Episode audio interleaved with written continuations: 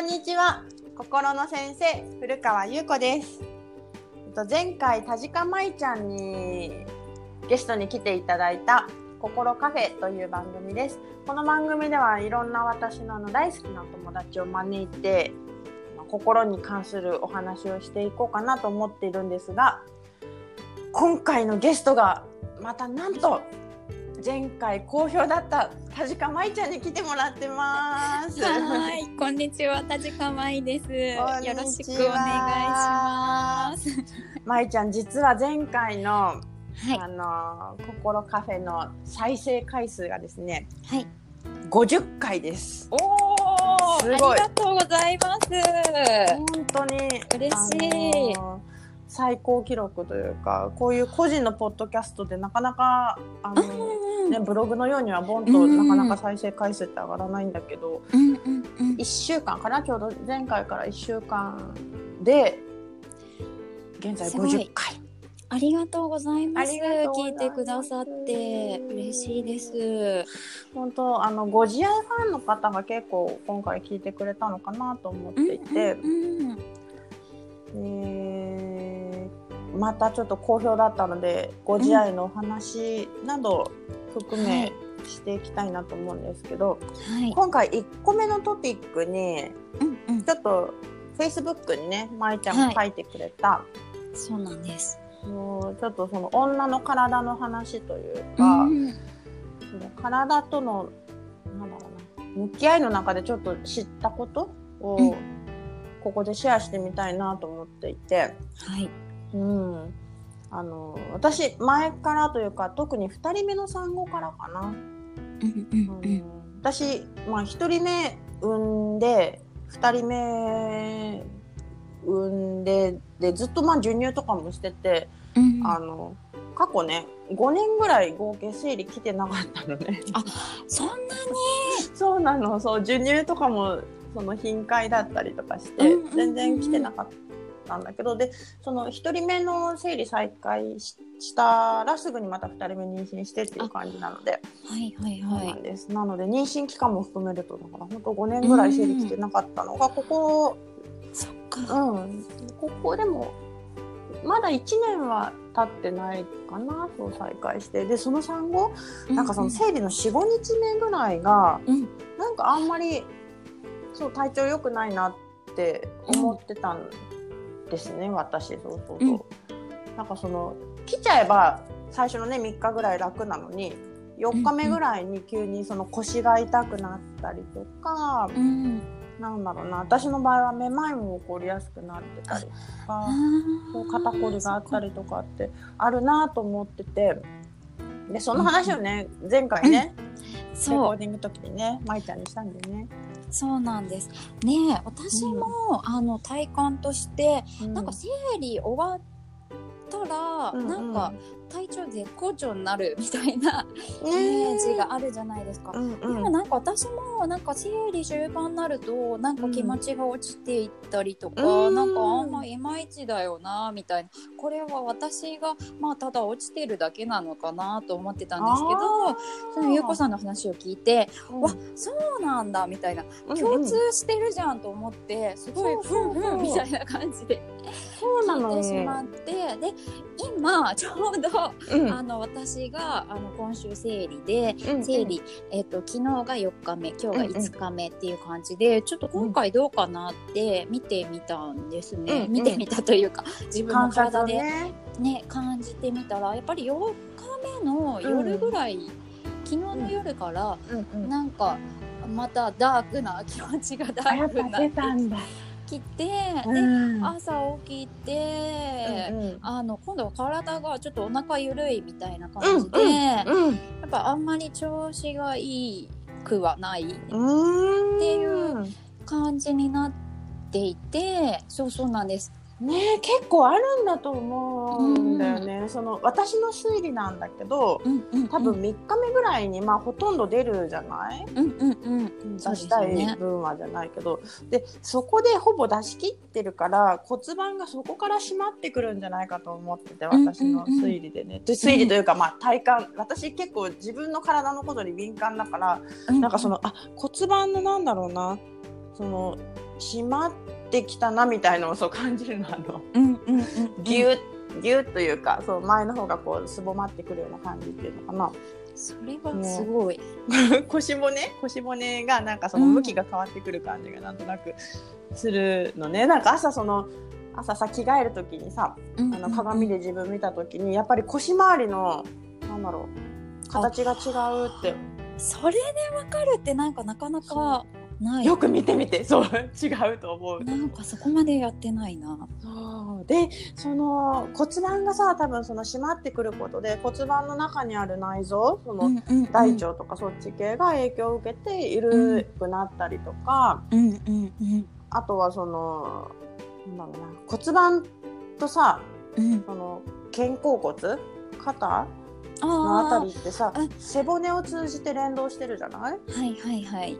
そうで骨盤が多分動くことによって背骨を伝って肩がどうしても連動して、なんだろう動くから、その肩こりみたいなのが、肩こりっていうかね、なんか筋肉痛みたいな感じになるんだよな、私。あ、でもそれもわかります。わかる。なんか肩がだるいみたいな。なんか重い感じになる。そう、だる重みたいな。なる。そうそうそうそう。それがだから結構 4,5 日目にあると思ってて、で周りにもなんか意外と4日目なんとなく体調悪いみたいな人とかもいるし、あと私子宮口屈なんだけど、これいつからなったのかもわからない。2人目出産する時ですらお医者さんに教えてもらえなかったんだけどでもなんか出産した後なんか内臓の位置が変わったりするもんね。変わったりする。なんかあれこうなってたっけみたいな。そうそう。なんかお腹の出方そう変わる。なんか違う。内臓の位置変わるよね。そうで後屈気味だから余計、なんかその 4,5 日目にその後ろの方に溜まってるやつをこう絞り出そうとしたりするんで、なんだろう。私は後屈なのでその腰痛に来やすいんだけど、それで痛くなったりするんだよって私は婦人科のお医者さんに教えてもらった。なんか本当に一般常識っていうかな、となんか自分の体はまたなんか観察してみないとわかんないから、そうだと思う。なんかね、本当に自分の体にしか答えはないというかだなってなんか思いました。心のことでもそうだけど、自分の正解ってやっぱりそうやって自分が自分を観察して、あ、これが私なんだろう、正解なんだなというよりかは、あ、私こうなんだなっていう。そうですね。ね、そうだよね。自分をその客観的に把握するっていうのかな。なんかその、あ、こういうもんなんだなっていう自分のスペックを取り扱い説明書を確認するみたいな感じ。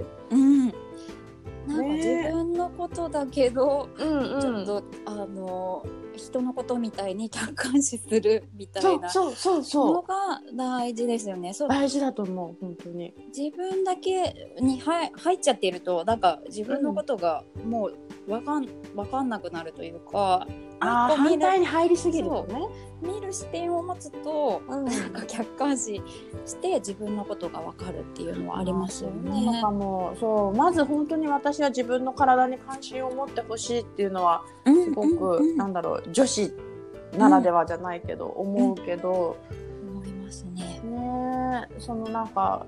外側の作りっていう点でもそうだし、内側のそういう体質みたいなもの。ね、なんかそのご飯の相性とかでもこれを食べると私はこうなりがちとかもさ結構あるじゃない。ありますね。そうだね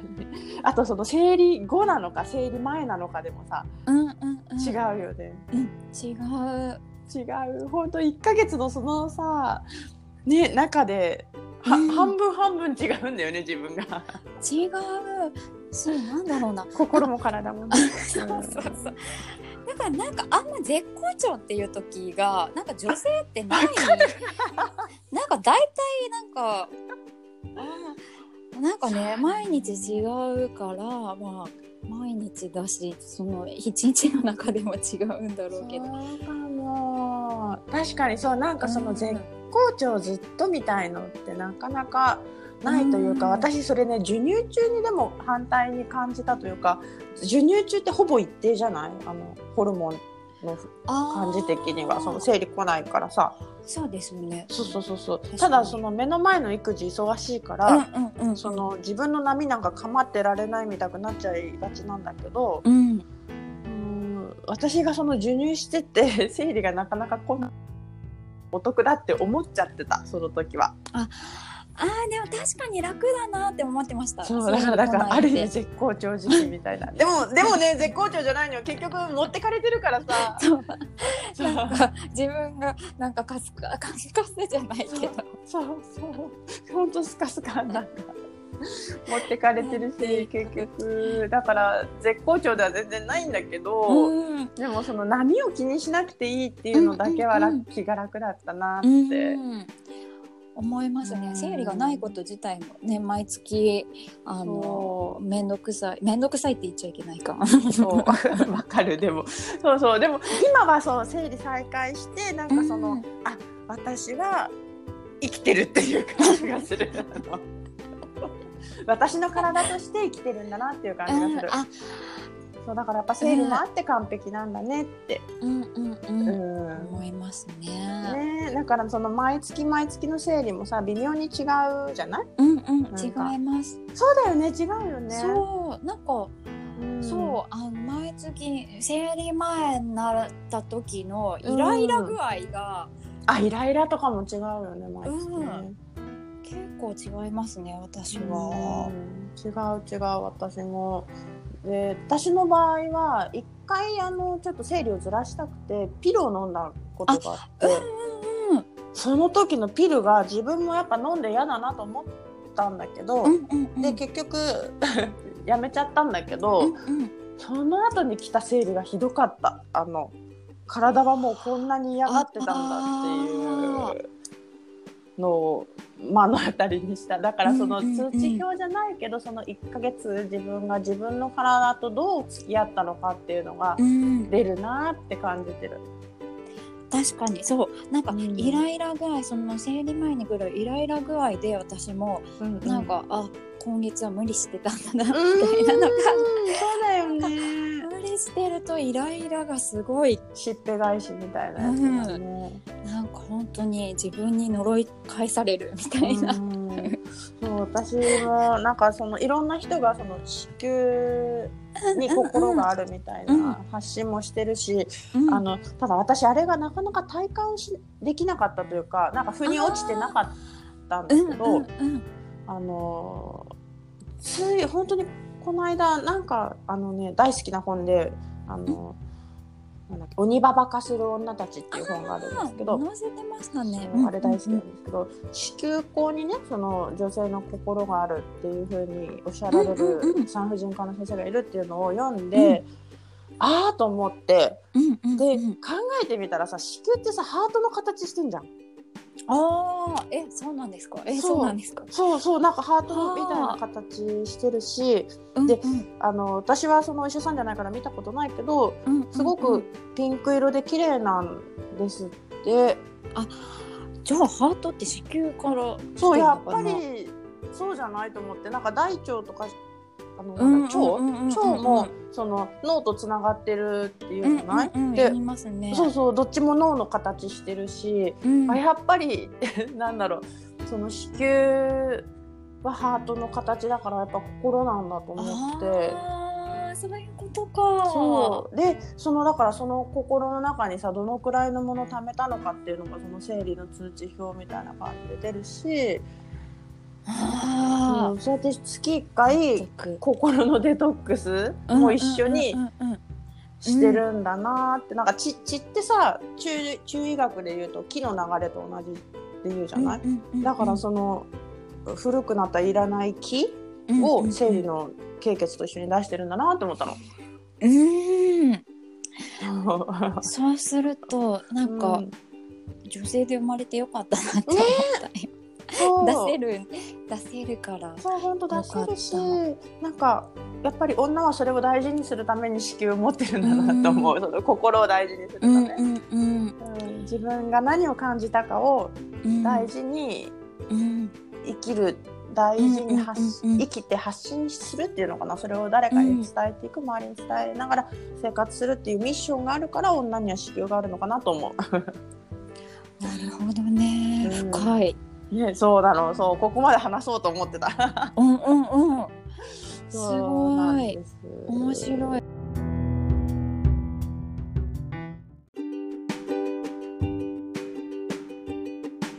なんか女は子宮で考えるとか、うん、そうなんかね、バカにしてる言葉みたいな感じで伝わってきてるけど、多分それ真理だよね。もともとそういう意味、うん、なんかね、女はバカにしてる意味じゃなかったのかなとか、なんかどっからあの言葉は来てんのかなとか、そうなのよね、ちょっと思ったり。確かに。でもあれはバカにしてるようで、本当にその言葉通りなんだと思う。うんうんうん。ね、そう、うん、きっとそうだと思う。もうだからなんかまあ子宮を持ってる女は